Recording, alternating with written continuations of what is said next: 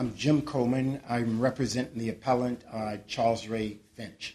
I would also like to introduce uh, my co-counsel Nita Farahany, who is also in the faculty at the Duke Law School. Um, Your Honors, uh, Mr. Finch was convicted in 1976 uh, for a murder based on a theory that he personally shot the victim with a sawed off shotgun. Um, and the principal witness against him was uh, an eyewitness uh, who first identified Mr. Finch from three highly suggestive, unnecessarily suggestive lineups, uh, and then later identified him in court uh, under similarly uh, highly suggestive circumstances. The, the evidence at the trial consisted of the eyewitness identification, uh, as we say, the unreliable, in fact, constitutionally unreliable identification. Uh, in the face of what the North Carolina Supreme Court described as substantial and detailed alibi witnesses uh, who accounted for Mr. Finch's whereabouts from around 6 o'clock the night of the murder until 9.30 that night, which was a half hour after the murder had occurred. He was in downtown Wilson, uh, engaged in a card game, uh, and other uh, uh, participants in that game testified that he was there, including the individual who took Mr. Finch's place uh, at the uh, card table. The state's principal claim was that uh, the eyewitness saw Mr. Finch kill the victim with a sawed off shotgun, and that the sawed off shotgun, a uh, blast from the shotgun, about two feet between the person with the gun and the victim, was the cause of death. New evidence since the trial makes it clear, indisputably clear, that the victim did not die from a shotgun blast. The person who performed the autopsy, uh, whose autopsy report in four places indicated that the cause of death was a shotgun wound, later uh, admitted that that was wrong. Uh, he was initially confronted by the chief medical examiner in North Carolina, Dr. John Butts, uh, who expressed the opinion that uh, the victim did not appear to die from a shotgun wound. He contacted the person who had performed the autopsy. Uh, he agreed in a letter to Dr. Butts that that was an erroneous characterization of the cause of death. Well, let me ask you this. And it's not clear to me from the record. It was a felony murder charge, albeit it, Correct. whether it was. There was. Was that challenged in the state courts, the felony murder charge? I don't believe. I don't believe that it was. So Uh, are, aren't we facing a procedural bar? I, I don't understand what, what would be the if- procedural bar. If you didn't raise the felony murder in the state courts, Who did not raise it? your client, Why would he raise felony murder? well, He his it was a pretty sorry charge from my point of view. but his but his defense has always been that he was innocent. He was not there. I was not involved in the felony and did not commit the murder. Uh, and so the question, uh, the, the state's argument was that he was there attempting to rob the store owner, uh, and that in the course of uh, attempting to rob the store owner, he shot him. That was the felony murder claim made by the state. But our, our claim is that uh, Mr. Finch was not involved in any way. He was not there, period. Uh, so it didn't matter to Mr. Finch whether the state's theory was first degree murder based on premeditation, whether or whether it was first degree murder based on a death that occurred in the course of the robbery felony. Right, felony murder wouldn't wouldn't squash his defense because his defense I wasn't there. If he said I was there but I didn't shoot him, then felony murder would be That, that, right. Well, Judge Gregory, actually, that would not have been a defense either because then he would have been, and in fact, I think that's what the state is trying to rely on now, is that he was, uh, I think they pretty much, at least implicitly, concede that Mr. Finch did not personally kill the victim, uh, but they're claiming that he was there with the person who did kill him, uh, and therefore he is guilty of felony murder as an accomplice to the felony. Do the jury instructions play into the analysis of actual innocence in this case? And the reason why I'm asking you, Mr. Coleman, and I'll be asking your opposing counsel the same question, is the jury instructions strike me as very confusing. Yes. They instruct the jury on essentially on felony murder without calling it felony murder. Correct. But then directly below that, tell them that they have to find that he was the trigger man. Correct. Which, of course, is not required under felony murder. Correct. Um, does the fact that those instructions were confusing and even even contradictory in a very basic uh, uh, principle, does that affect our analysis or not?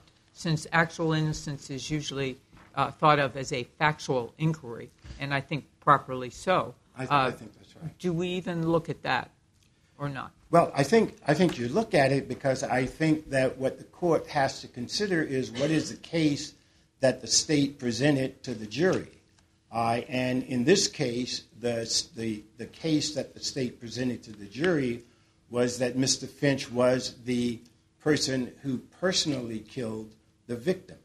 Uh, and but I I agree with you, uh, Judge Keenan, that the instructions are confusing in the sense that, in addition to focusing on the jury having to find that Mr. Finch was the killer, the actual killer, the court instructed the jury. The court also says, almost as an aside, but if he was not the killer, that doesn't mean he would not be guilty. But that's Yeah, whether or pretty much not- the extent.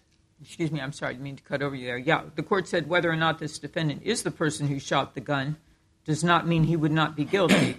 and then a couple paragraphs later says the state must satisfy you beyond a reasonable doubt that the defendant actually shot Mr. Holloman. Correct, correct. And, and, and, and the, the consequence of that is that on the, that charge, which was the focus of both the jury, the judge's instructions, as well as the prosecutor's arguments, uh, the prosecutor said to the, to the jury, uh, you know, whether or not you, in the end, believe that Mr. Jones saw uh, Mr. Finch shoot the victim with the shotgun, he'll go to his grave knowing that that was the case. The state's theory, the, the only theory that they argued was that Mr. Finch killed the victim with the shotgun. They didn't say, they didn't argue in the alternative that, but you could also find that if somebody else Right, so that gets back to my question. How does that play into the actual innocence inquiry, which is essentially factual in nature? Well, so the actual innocence inquiry is whether he is innocent of, uh, of the case that was presented by the state. Uh, was he innocent uh, in the sense that he was not the person who personally killed the victim with the shotgun? The court instructed the jury that to find Mr. Finch guilty, you have to find that he shot the victim with a sawed off shotgun and that the victim died as a proximate cause of that. So if you focus on that instruction, then Mr. Finch, and I think probably the state would have to admit that Mr. Finch would be innocent of that. Uh, that's no longer their argument, even that uh, he was the actual killer. Okay. Uh, now you were you, you talk about the identification, the lineup, and the Mm-hmm. later in court identification as being constitutionally infirm. Are you trying to essentially bootstrap a constitutional argument onto the actual innocence inquiry? and is that proper? I, well, I'm not trying to do that, uh, but uh, but obviously in our brief uh, we talk about the constitutional standard, not in the sense that therefore you shouldn't consider the eyewitness identification, but that you should take into consideration that the eyewitness identification was so unreliable that not only would it not have served as a basis to find uh, Mr. Finch guilty beyond a reasonable doubt, that is, a, reasonable juror finding him guilty beyond a reasonable doubt, but that in fact the eyewitness identification would not have been presented to the jury, should not have been presented to the jury, because both the, the lineups as well as the manner in which the, uh, the witness identified Mr. Finch uh, in court was impermissibly suggestive. Uh, and I think it's almost exactly like the situation uh, in uh, this court's decision in United States versus Green. Uh, he was shown a photograph of the lineup. Uh, he was asked which, you know, who was the person in the lineup you selected. He said number four. They then circulated photograph of the lineup to the jury, and then they asked him whether he saw the man uh, in the courtroom whom he had selected. Well, yes, that's Mr. Finch sitting there at the count, at, at, at the table with his uh, with his attorney. You know, what the court said in United States versus Green is even aside from the lineups, the pointing out the defendant as the person sitting uh, at the table with his lawyer is a suggestive identification. In this case, it was explicitly tied to the uh, to the uh, lineups uh, that the uh, deputy who set them up uh, acknowledges uh, were unfair, um, and and what that does is it, it not only it, undermines the credibility of the eyewitness identification. It also undermines the credibility of other evidence uh, in the case.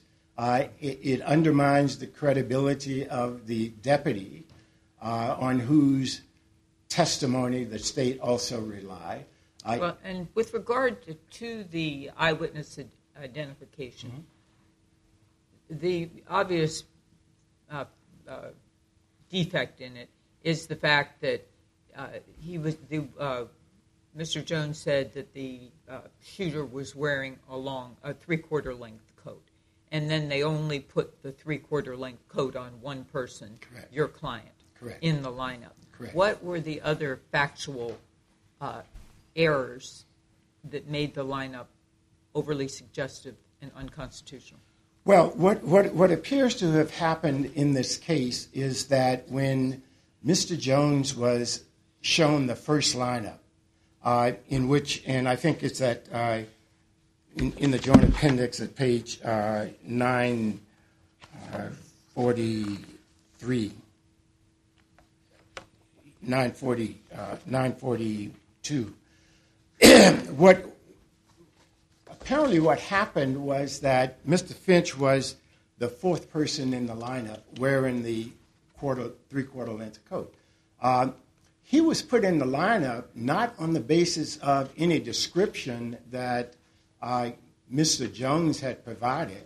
He was put in the lineup because the deputy sheriff ordered the uh, police to arrest him uh, because, uh, according to him, he had received a tip that Mr. Finch might be involved in a robbery at some point in Wilson County on some unspecified date, some unspecified country store. Uh, and on the basis of that, the deputy claims that he had Mr. Uh, Finch arrested and put in the lineup. I don't believe that there was probable cause on those facts to arrest him. The deputy testified at the evidentiary hearing uh, uh, before the Superior Court that he had no basis at all to believe that Mr. Finch would have robbed anybody based on uh, his past because he had never uh, been involved in that kind of criminal activity. He described the kinds of activities as nickel and dime stuff. I see my time. I've reserved time, and so I'll speak after the state. Thank you. Counsel?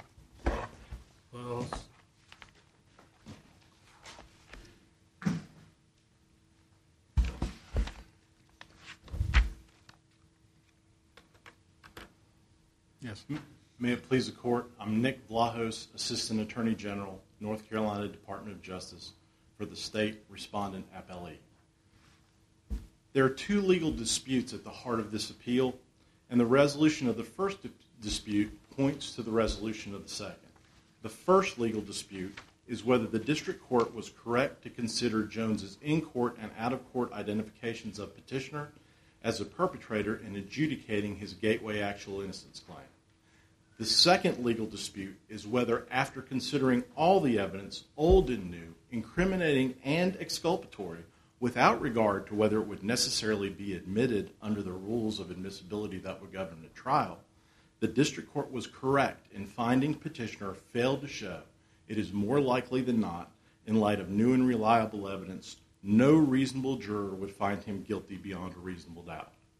Now, petitioner contends the district court erred in considering Jones's in-court and out-of-court identifications of him when adjudicating his gateway actual innocence claim. According to petitioner, the district court could not consider those identifications because the likelihood of misidentification caused by the lineup procedure violated his right to due process. In essence, what that argument, what petitioner is arguing is that if the court will just grant me the relief that I've requested in my constitutional claim, then you'll see how, quote, actually innocent, unquote, I am so I can get through the gateway so I can argue my constitutional claim. Okay? But that's not the standard that Schlup sets out. Okay? To properly adjudicate a gateway actual innocence claim, a federal district court must consider, and this is in this quote after the must is a quote from uh, House versus Bell, which is quoting Schlup. Schlup, sorry, must consider all the evidence, old and new, incriminating and exculpatory, without regard to whether it would necessarily be admitted under the rules of admissibility that would govern a trial. And digging a little bit deeper into Schlup, because wanting to make sure I understood that for what it is, if you dig a little bit deeper, the Supreme Court says, uh, in the majority opinion, they cited something that Judge Friendly had said in a past case and said, we believe that Judge Friendly's description of the inquiry is appropriate. The habeas court must make its determination concerning the petitioner's innocence in light of all the evidence, including that alleged to have been illegally admitted, parentheses, but with due regard to any unreliability of it, close parentheses, and evidence tentatively claimed to have been wrongly excluded or to have become available only after the trial. In other words, and these are my words, in other words, any alleged constitutional deficiency of the evidence presented at trial goes to the weight rather than the admissibility of that evidence in determining whether petitioner made a sufficient showing of actual innocence. That's what we're arguing to you. Petitioner says you can't consider that evidence because of the way the lineups were conducted. And the state argues to you, you have to consider that evidence under the Schlup standard. Well, I think Mr. Coleman's saying, yeah, you can consider it, but it's just so infirm. You know, they put a coat on only one person, my client, and they really didn't have any basis for putting him in the lineup except for some sort of a tip that he might be doing some robbery somewhere sometime. Um, isn't that something that weighs into it? Your Honor, uh, that does weigh into it, but they did have a reason for putting him in the lineup. Okay? Okay. Deputy Owens had the tip okay, that um, petitioner and others, a couple others, were going to go out and rob a store in the county okay, that weekend. Then he uh, talked to Noble Harris. Noble Harris showed up at the scene about 10 p.m. on the same night Holloman was killed. Um, Deputy Owens talked to Noble Harris about it. Noble Harris lives less than a mile away from Holloman's store, or lived there at the time. His kids were coming home from a basketball game and told Noble Harris, hey, there's something going on at Holloman's store, so he went to see. When he found out Holloman had been killed, he went up there to find out because he had been up there earlier that night. And when he talked to the law enforcement officers, okay, he told Deputy Owens that he arrived at the store about 7.45 p.m. and he left the store about 8:20 p.m. He went in there to buy beer and a quart of wine. And as he was leaving, he walks outside and he sees a blue Cadillac that he knows belongs to Petitioner. Okay? And coming out of the driver's side of that blue Cadillac was Petitioner. He saw him. And this is a man who Harris knew for 10 years. Okay? It's not like he just kind of knows him from around. He's known the man for 10 years. And as Petitioner gets out of his blue Cadillac and Harris kind of passes him going to his car and gets in his car as he's, as he's getting ready to pull off, he says, What you say, Finch? And somebody replies to him, What you say, Harris? Okay? Now he identified and saw Mr. Finch get out of his blue Cadillac, but there were other people in the Cadillac, so he didn't know who else was with him because Finch was the only one he saw get out. Okay, at best that says that okay, there's another reason to put him in the lineup, right? Okay, that's uh, we know the facts, the record. So, but how does that deal with the person who is to identify him? It was not based on any description, really, of him, right? It, Other than the coat he's wearing. You know, it, it, was, Your Honor. It was based more. Uh, what was the, that? The description, the height, the weight, things like that were given about both of the suspects. Okay. Um, Jones described Petitioner as a black male, about 35 years old, from 5 foot 9 inches to 6 feet tall, weighing from 150 to 165 pounds, with a dark complexion, who was wearing a light colored stocking for a hat, dark pants, and a dark three quarter length coat. Do you think that's a very constricting description? Black male, five nine to 6 feet tall, about 35 years old? You think that's pretty, that's pretty narrow, it? Not by itself, Your Honor. Okay. It, it, it, narrows it pretty well. It does? But there's, well, there's more on top of that. He described the other perpetrator, the man in the red and white checkered shirt. He told Deputy Owens that petitioner was in the company of a black male about 28 to 30 years old, from 5 foot 7, 8 inches tall, weighing from 150 to 170 pounds, with light complexion, a thin mustache, and, quote, kinky, unquote, hair, who was wearing a red and white toboggan and a red and white checkered shirt with long sleeves and dark pants. Now, that's a description of the game. One has a dark three quarter length coat, the other one has on a red and white checkered shirt with long sleeves. That's mm-hmm. pretty distinctive. Okay. Right? All right. So, Less than three so hours. Why do you put the coat on him? Well, Your Honor, yeah, I'm going to argue to you. No, not, no, you don't need to argue. Just answer the question. If you want, I mean, because this is about the truth, right? Yes, sir. So wouldn't you want the person to identify the person, but yet you put the one describing thing, the article of clothing on one person, wouldn't you want, to me, common sense? Let me see. I want to get the truth. So I'm going to put six people, however people up there, and say, can you identify the person? That's like saying the person had a pink and green and yellow coat on, and, and then you put one person with a pink and green and yellow coat on. You said, which one do you think it was? Don't you think just common sense? I know you represent the North Carolina, but don't you think that's suggestive? Your Honor, I'm going to argue to you that. I'm just saying, maybe I'm missing something. Don't you think that's suggestive? Not under the totality of the circumstances of the way the lineup. What about that aspect of it? Do you think that is suggestive? That particular, only that aspect of it. Yes. Uh, is that a yes? I would argue to you. Is that a yes? I'm not laughing. Is that yes? I'll tell you what the dis- No, you tell me to answer the question. Is that suggestive? It could be, Your Honor. Okay, go ahead. I see. Okay, go ahead. Okay? It could be. But, but, same lineup. I know we're about justice here in the Constitution. A lineup is to help police officers who do a good job trying to solve crime, but lineups to help get the right people charged. And you're saying that's not suggestive? Uh, Your Honor. Or it could be? I'm arguing to you this. The way Deputy Owens conducted that lineup, in 1976, okay, was pretty progressive for back then. They brought Jones up there and they did not tell him they had arrested anybody. They didn't tell him they had a suspect in the lineup. Okay? They didn't tell me any of the names of any of the people in the lineup. He walked in to go see the people and was told not to make a comment and come out. Then they had him come out and they changed the people around in the order that they, they changed around. But who was wearing the coat?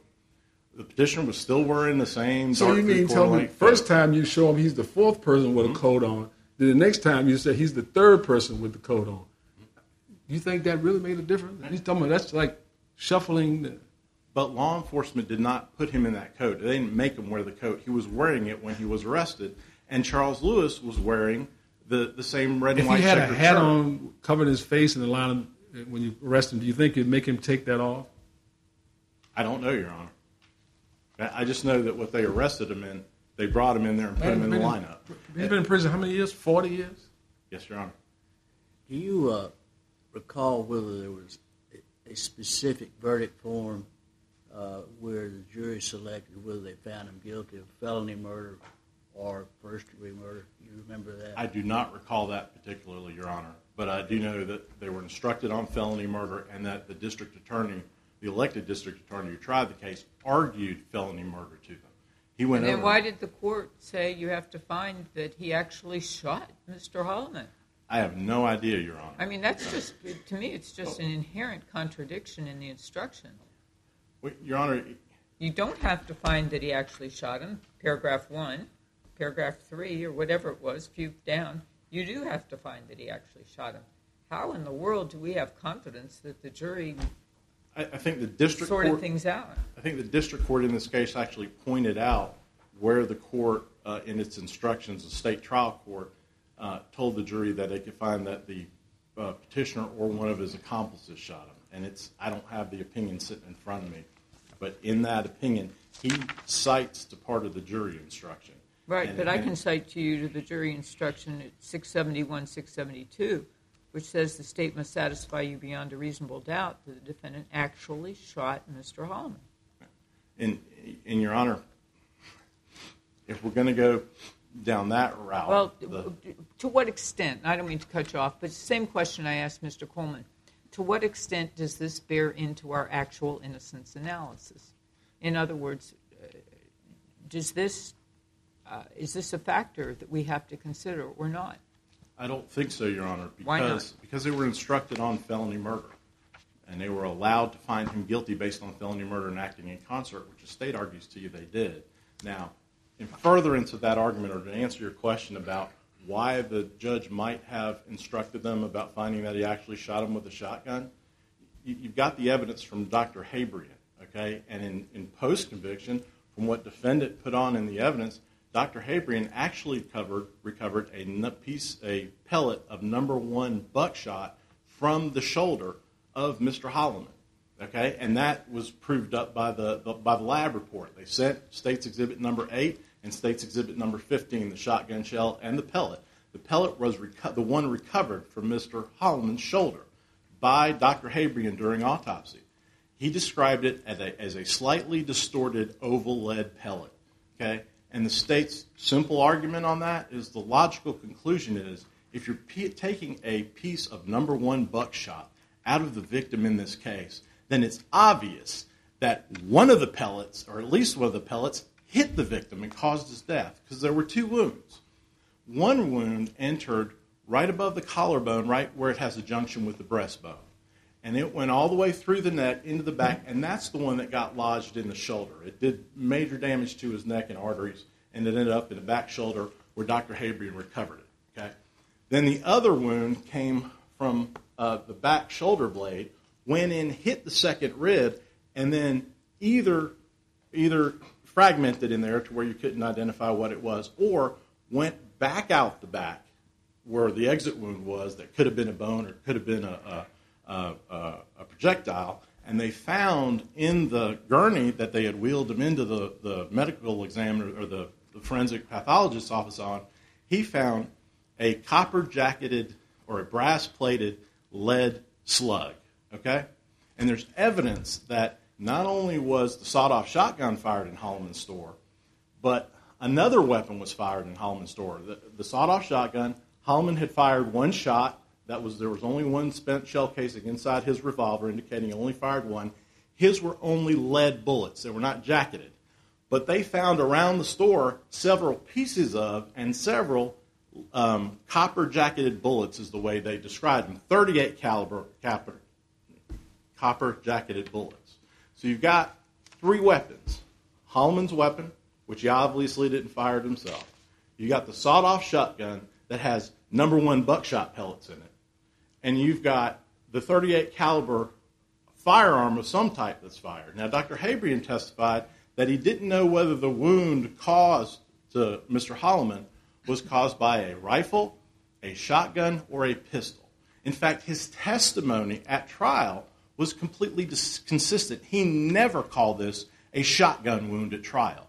He only called them two gunshot wounds. Okay, so and he called them shotgun wounds in his uh, in his uh, report of autopsy examination, but that was never introduced into evidence at trial. Okay, so all the jury heard was two gunshot wounds. Okay, and the jury also heard don't know whether it was caused by a shotgun, a rifle, or a pistol. So based on that evidence is, is how they convicted him. The logical argument here is he was hit. One was five millimeter uh, entrance wound from the front, and one was an eight millimeter entrance wound from the back. That supports the theory that he was shot with two different projectiles entered him, one from the front, one from the back, one that made a five millimeter hole that we know is the oval lead pellet, okay, of number one buckshot, and one that could have been a brass plated lead slug, or could have been another piece of buckshot that atomized inside of it. So that, that's basically the state's argument for why the judge might have instructed on that, Your Honor. But he was convicted under a theory of acting in concert. So it doesn't matter whether he fired the other gun or the co-defendant. So you're saying it doesn't matter what the court instructs the jury? I thought that's what that's what matters completely. They're the trials of fact, but the judge is the sole sole source of the law. Yes, Your Honor. Absolutely. And the sole source said you have to find that he actually shot him, notwithstanding his felony murder instruction. Right? Aren't they required? Matter of fact, we presume that they listen to everything the judge instructs them to do, don't we? That's correct. You can't Your have it both ways. Because Well- come here all the time. Well, we, we presume that they did exactly what the judge told them, but now you're saying that they just ignored that? No, Your Honor. I'm saying to you, They followed it, right? I'm, I'm telling you they, followed it, correct? Yes, Your Honor. They followed the And, judge's and following it means that they had to find that he was the shooter, not felony murder, but that he did it. And that became an element of the offense. And the question is, he actually innocent of that? The judge raised the bar. I, don't think the judge raised the bar, Your Honor, because he instructed him on felony murder. All you can say about the jury instructions is that they're confusing. Okay? I agree with you on that. They are confusing. But he instructed on felony murder. So the jury could have found him guilty on the theory of felony murder, okay, and acting in concert. It's clear that he instructed on both could of they those. have done that and followed the court's instruction? You tell me that. How could they? I can't tell you that And why is it? Be as you can't tell me. because I don't know what the jury did in deliberations. I can't tell you did. where they sat the around and presumption is that they followed the court's instruction. I agree with you, Your Honor. The presumption is that they did. But even if they did, one of the two shots that caused his death, because both were lethal, the one that went through the neck, the one that through, went through the other way, one of them we know was caused by a piece of number one buckshot. And the logical conclusion the jurors could have reached is that it was fired by the sawed-off shotgun that petitioner fired at Mr. Holloman. And we know now that the report is wrong. Was wrong. Should have, should have, should never should have said shotgun. Should have, should have been gunshot. We The- now know that. the the report is the report is whatever Dr. Habrian says it is, but the testimony at trial is what he was convicted on, Your Honor. The report never made it to the jury. Okay, the testimony at trial was gunshot wounds, not shotgun wounds. But in the report, weren't you required to get make that, that those discoveries to the other side? Absolutely, Your And Honor. Doesn't that have a big factor in terms of the defense and what's available? You don't And- think making a difference if it had accurately said it was gunshot, not shotgun? And there's no evidence that it wasn't given over. The defense attorney filled out an affidavit and did not say it wasn't given over. But that's the And- whole. but You missed the point. Yes, it was given over, and it it it it, it, it informs your defense. It'd be a lot different. You said, "Wait a minute, it's nothing about, about shotgun," because they made a big deal about the kid finding the shotgun shell in the car. Right? Yes, Your Honor. That was a big deal, wasn't it? Yes, Your Honor. It it it, it, it adds up. Yeah, it does. Well, essentially, essentially, what the state is arguing to you is that we're just asking you to add up the facts. What are the odds that on the night Holloman was killed, a man fitting the description of the person who fired the shot-off shotgun at Holloman while attempting to rob Holloman's store would be stopped driving a blue Cadillac, wearing a dark three-quarter length coat, in the company of the man fitting the description of the co-conspirator who asked for an Alka-Seltzer, right down to the long sleeve red and white checkered shirt he was wearing, with a number one buck Western Winchester shotgun shell in the left rear door ashtray of the blue Cadillac. And on top of that, what are the odds that the same man would be seen getting out of his blue Cadillac outside of Holloman's store by Noble Harris 40 minutes before the attempted robbery resulting in Holloman's death when he was supposed to be playing cards at Tom Smith's shoeshine parlor according to his alibi witnesses. And that his alibi witnesses were full of holes because they said he left the card game three times. Okay? There were about five people playing at the card game, and there were about 16 people in and out during that entire time in the room where the card game was going on at Tom Smith's shoeshine parlor. Petitioner left one time to go take a man's dog home, who the man had walked up there with, and tie it up outside his house so his wife can get it. Defendant petitioner left the second time so you can go take a man's wife a couple of cheeseburgers because she was hungry and he didn't want to get up and go do it. And petitioner was the guy that had the car, so you threw him a couple of bucks and he took him the cheeseburgers. Okay, and then he left the third time and they have no idea where he went that time. Okay, but then Lewis shows back up saying, "Hey, I was arrested and they let me go." Okay, so he he was in and out of that card game, Your Honor, and there are holes all through that alibi. What about So- the evidence about the circumstances which the Harris identified in terms of his uh, conversation with the deputy? His affidavit now in this. In this Your Honor, here. About first that? thing about the affidavit, it was never presented to the district court. So I'd argue to you that you shouldn't consider it. And even if they still presented a witness or the, upon cross examination by the defense attorney and a witness at trial tried to say that Harris said a different thing, that he, he thought it was Finch or he thought it was his car, but it really wasn't, giving a prior inconsistent statement. So that was before the jury. At most, all it does is, impeach what Harris said. It does not show that the petitioner is actually innocent by the more likely than not standard. And while we're on the standards, um, what is also important is the, uh, with regard to the identification, the Anti-Terrorism and Effective Death Penalty Act provides that in a habeas proceeding challenging a state conviction, a determination of a factual issue made by a state court shall be presumed to be correct. The habeas petitioner bears the burden of rebutting the presumption of correct, correction by clear and convincing evidence. In Sharpe versus Bell, this court decided that Uh, the state court's fact findings germane to a habeas petitioner's gateway actual innocence claim are entitled to deference under 28 U.S.C. section 2254E1. Now, the state court in this case made two important findings about the identification. First, it found in the joint appendix, page 982, paragraphs 85 and 86.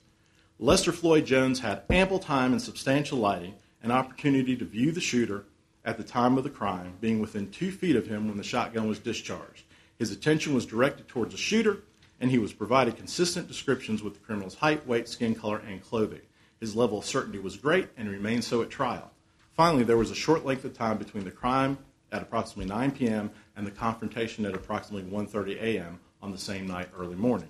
Paragraph 186. Based on the totality of the circumstances, the court concludes that the in-court identification of defendant by Lester Floyd Jones is of independent origin, based on the witness's observation at the time and scene of the crime, and is supported by clear and convincing evidence. Unless petitioner can rebut these findings with clear and convincing evidence, this court uh, must presume they are correct. State court never addressed whether it was suggested, did it? The lineup. It, it, it did, Your Honor. Not what you just read. the well, the You next didn't read- you didn't read- paragraph. Wait, wait, go ahead. Next Okay, the next Thought you were paragraph is paragraph 187, starting on the same page. That the court finds that the defendant appearing in the same three quarter length dark coat in each lineup may have been possibly suggestive to the witness. May have been possibly suggestive. However, the court finds under the totality of the circumstances and the factors contained herein that there was no substantial likelihood of irreparable misidentification, and there is no danger that the lineup tainted the witness's in court identification of defendant as a person who fired a shotgun. Okay, but the witness did say, Mr. Jones did say that he looked at the lineup before going into the trial, didn't he? To refresh himself as to what the defendant looked like? At the trial, the DA before the trial, the DA did show him the photographic lineup and to refresh his recollection. However, Mr. Jones testified at a preliminary hearing before he ever saw any of the lineups at which he identified the defendant. When we're talking a preliminary hearing or probable cause hearing, like, like we used to have in North Carolina before they take him straight to the grand jury. So he had a preliminary hearing under a statutory right in North Carolina. Jones did not see any photo lineups before that hearing, and Jones identified him at the hearing. Well, he was standing up there with his lawyer at the preliminary hearing. Correct, Your Honor, as far as we know. Okay. Well, if, right. if you're basing it on the photographs, he, he identified him without the photographs. Who do you think it might? What, I mean, every witness that comes in, I'm sorry, what's every witness what? every witness that comes in and identifies somebody sitting at the defense table is, is doing it all across America. Yeah, but, You know, yeah, but- yeah, but a lot of times the whole idea is that the, you're trying to buttress that the lineup, saying, "Well, we know it's right because when he saw him in court, he said that was him." I'm asking you to look at all the facts and the factors surrounding this identification that show that it's reliable. It shows it's of independent origin. Counsel, do you think that a lineup can be so suggestive and undermine the idea of fairness and justice that it requires collateral uh, relief? Do you think that a, a, a, a lineup itself can be so intrinsically unfair that it undermines what we consider to be justice in our justice system that it requires? And under that hypothetical, yes, Your Honor, a lineup can be. Okay? This lineup was not. Okay? And even if you find this lineup was unnecessarily suggestive, you hit the Neil versus Bigger fact, Biggers factors to decide whether it was um, reliable or not. Okay? Whether it was an, an, of independent origin. Just hitting those factors, look at the facts in the case. Number one, the opportunity of the witness to view the criminal at the time of the crime.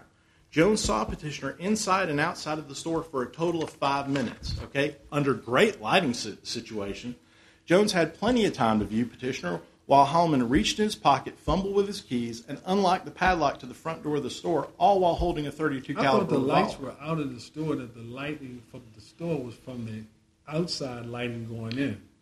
There were two sources of lighting inside of the store. First, on the outside of the store, you've got light fixtures all around the underside of the roof of the store. Okay, the, the, it's an mm-hmm. overhang. Mm-hmm. On the front row, there are six lights. Okay, Jones testified the ones on either end were 300 watt bulbs because I put them on there myself. Then the four in the middle, he estimated were about 150 watt bulbs. That's 1,200 watts of light that they're all standing under in front of Holloman's store while Holloman's fumbling around with his keys trying to unlock the padlock. Okay? So he sees them there while he's unlocking the padlock. Then inside the store, you got these two big windows, two feet by four feet, and the light shining in from the outside. And then in the back wall, there's a clock, 12 inches by 24 inches, like a Budweiser beer clock, and the light is shining from that clock. That light is on, and the light behind him is coming in is on. So, petition, uh, so Jones got to see petitioner outside and inside the store. But there's evidence about racial misidentification in this, right? This record. Your Honor, expert? When when the expert testified in post conviction, That's what I'm talking about. okay, on racial cross identification, they asked him the question. Okay, Ms. Ms. Newman was the attorney at that time from Duke. Asked him the question and said, "Doesn't racial cross racial identification get- can't that be a factor? Explain that to me." And he says, "Well, any factor." That could uh, that could affect the uh, person's ability to identify the person can be considered as a factor to weaken the identification. And I'm paraphrasing horribly, Your Honor, because that's, you know, I'm just telling you what it says, what the expert said. In other words, when the expert was given the latitude by the question to answer the question, he choked. He didn't give a long uh, explanation about cross racial identification. He didn't sit there and say how strong it was and how it wouldn't be.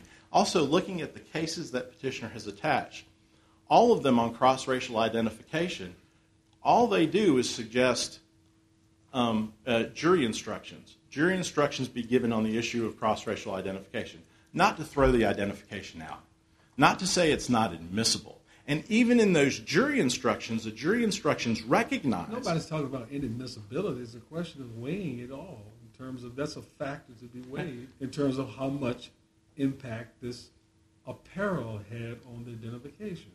That's what it's saying. It's not a matter of whether it's admissible or not. We have to weigh that in terms of as you're more susceptible to being in error when it's someone not of your same ethnicity. Your Honor, if Jones is picking out people based on what they're wearing in the lineup, why didn't he identify Lewis in the lineup. He was wearing a red and white checkered shirt. Okay? He, they were both in the same lineup, and he identifies Petitioner, but he doesn't identify Lewis. Three times he doesn't identify. Weren't you asking who was that shooter? Your Honor? You don't know what you're asking him to identify. They brought him in and they said, Could you please point out anybody you recognize? That's all they said. Okay? And he walked through, then walked out and told the person, I recognize number so and so, and that was Petitioner. He didn't say anything about Lewis. Well, we know everybody in the lineup was African American, right? Correct, Your Honor. So we know he wasn't just identifying anybody. You said, why would he just pick anybody if he was just race? Nobody said that. It's not a question of somebody being deliberately mean spirited or being bigoted by uh, race. It's the likelihood that they're in error because of their unfamiliarity. Because the mind works a certain, certain well, I mean, I don't want to get into forensics, but the way the, the, mind works is if, if, the, if, they, if your mind believes you might know the person, you give more detail to them to see whether it's somebody I know and I don't want to want to speak to them. But if you categorically think you don't know anybody of that ethnicity, your mind automatically does not go to detail. That's I mean it's just well anyway. Never mind. Yeah. I- I'm I sorry, think your Your Honor. time I is see up. I'm over time. I Yeah. apologize. sir. That's fine. Unless there's another question. Okay. Yes, go ahead, Mr. Coleman. Well, Is that covered- true? All all your expert did was this choke, and that's all. Uh, I, I must have fallen asleep during I did that too. I part didn't of think the record testimony. reflect anywhere near the description, but but go ahead. I, I don't at all. And, and in fact, the evidence was offered, uh, it had nothing to do with uh, jury instructions. It was just to make the point that cross racial identifications are unreliable. And it's a factor uh, like weapon focus, like stress, that would affect a person's ability to identify a person under some set of circumstances. Let me just try to quickly go through, um, because there's so much to correct here. Um, let, let, me, let me start with the lighting. Uh, the, the state makes a, a big deal about the lighting on the outside, on the inside. Here's one thing that we know about, um, about Charles Ray Finch on the night uh, of the crime. Uh, Joint Appendix, page 951, he had facial hair. He had a mustache, he had a beard, he had bushy sideburns. Mr. Jones never, ever identified uh, the person with the shotgun as having facial hair. He never told uh, Deputy Owens that the person had facial hair. So if he's walking under 300 watts of lights coming toward the store, I think what we have to assume is that that person did not have facial hair. Because by the state's argument, there would have been sufficient light for him at least to have seen that, and he never identifies facial hair as a characteristic of the person with the shotgun. The other reason he may not have identified facial hair or hair or any characterizations, any characteristics of the person's face was because his first description was that the man had a stocking over his head, right? So it may have been that uh, the person, he never saw the man's face. But in any event, either he didn't see his face because he, he was wearing a stocking or he got a very good look at his face and he didn't see facial hair. So either way you cut that, I think uh, it comes out the same, which is that the identification has no uh, uh, in, indicia of reliability. Um, on Charles Lewis, uh, the state makes a big deal about Charles Lewis being in the lineup, and he says, well, he didn't pick him. Well, that's because he may not have been the person in the store. There's nothing in the record that suggests that Charles Lewis, in fact, was dressed like the person uh, who robbed the store. There's some, you know, reference to a red and white check shirt, but there's nothing in the record that says that the shirt that Charles Lewis was wearing was a shirt worn by the person in the store. And I think we have to assume that it was not, right? Because if it was based on uh, what counsel said uh, the witness was instructed, he would have picked Charles Lewis. He didn't pick him. So we have to assume that he didn't fit the description of the person uh, who was in the store with the, uh, with the man with the shotgun. On Noble Harris, um, Noble Harris' testimony was that he saw a person he believed was Charles Ray Finch, and that he was in a blue, a light blue Cadillac. Um, there was a question about when did he see this person. Now, on cross-examination, uh, Mr. Finch's lawyer got him to say that it was, uh, it, could have been around 7, 7.30, 8, 8.20. But when Mr. when Mr. Harris testified on direct, he said consistently, and he was insistent about it, that it was on the edge of dark. It, it was not yet dark. He said it was on the edge of dark. The, uh, according to the uh, Naval Observatory, on February 13, 1976, the edge of dark would have been around 550 uh, uh, to uh, six something. So that was the period when every all of the alibi witnesses say that Mr. Finch left the game, went out to buy a sandwich for one of the players' wife, and then returned. Now, counsel says that uh, Mr. Finch, uh, Mr. Finch's whereabouts were not accounted for after he returned. But that's not true. Every person who testified who played in that game said that Mr. Finch was there from when he returned after 6 o'clock until at least 9.30 when he left and one of the witnesses took his place. So there is no gaps in where he was. All of his alibi witnesses were consistent. And the North Carolina Supreme Court said that it was substantial, that the, that the evidence was substantial and detailed about the card game. On the shotgun evidence, uh, the state continues to try to make the argument that they made at trial that Mr. Holloman died from a shotgun. Uh, there, there is no evidence that a number one buckshot shell was ever fired in the store.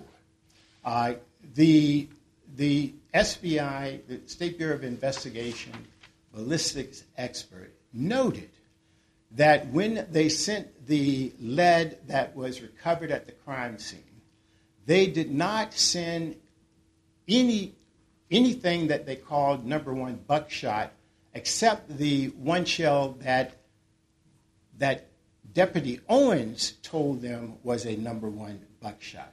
They did not make that determination. That was what they were told when they received the evidence, that it was a number one buckshot. And what they were asked to do was to see if they could match it to the shell that they found in Mr. Finch's car. They were not asked to type it to say whether this was a number one buckshot or not.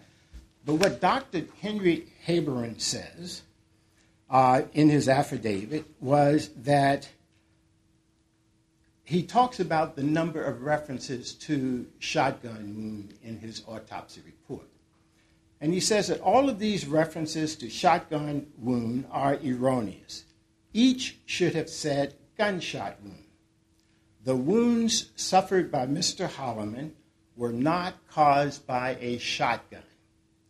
He also says that when he talks about slug uh, in his report, he, he says, I use the term slug to describe projectiles taken from Mr. Holloman's body. At the time, my practice was to use the word slug to refer to bullets fired from a handgun or rifle. I did not use the word slug to refer to buckshot or pellets fired from a shotgun. So I think, I don't think this can be disputed. This is the man who performed the autopsy. He says that it was not a shotgun wound. He says the projectiles that he removed were not shotgun pellets.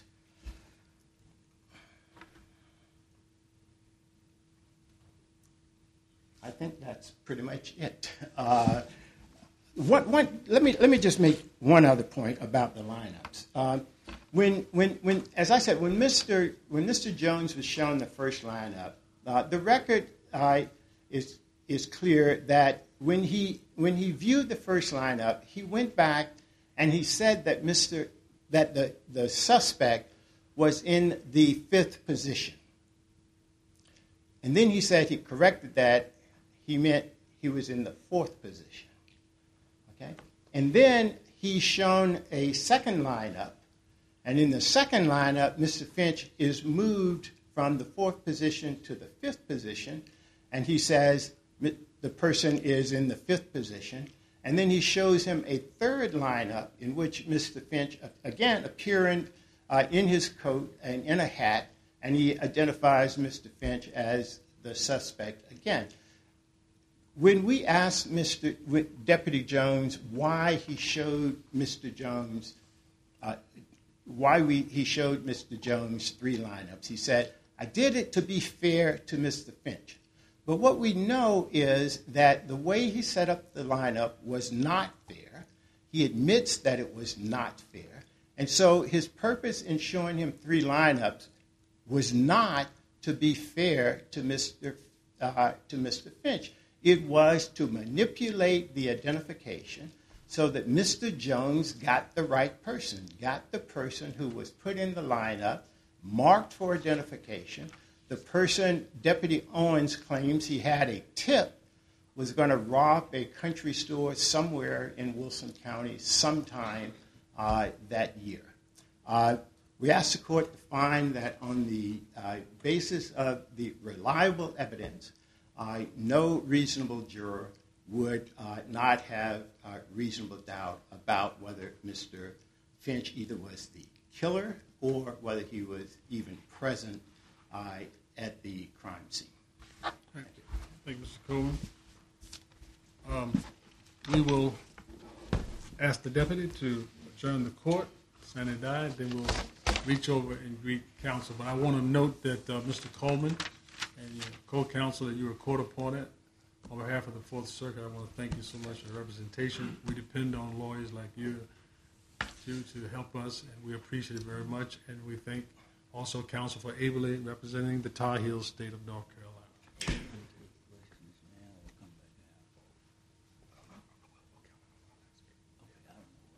Okay.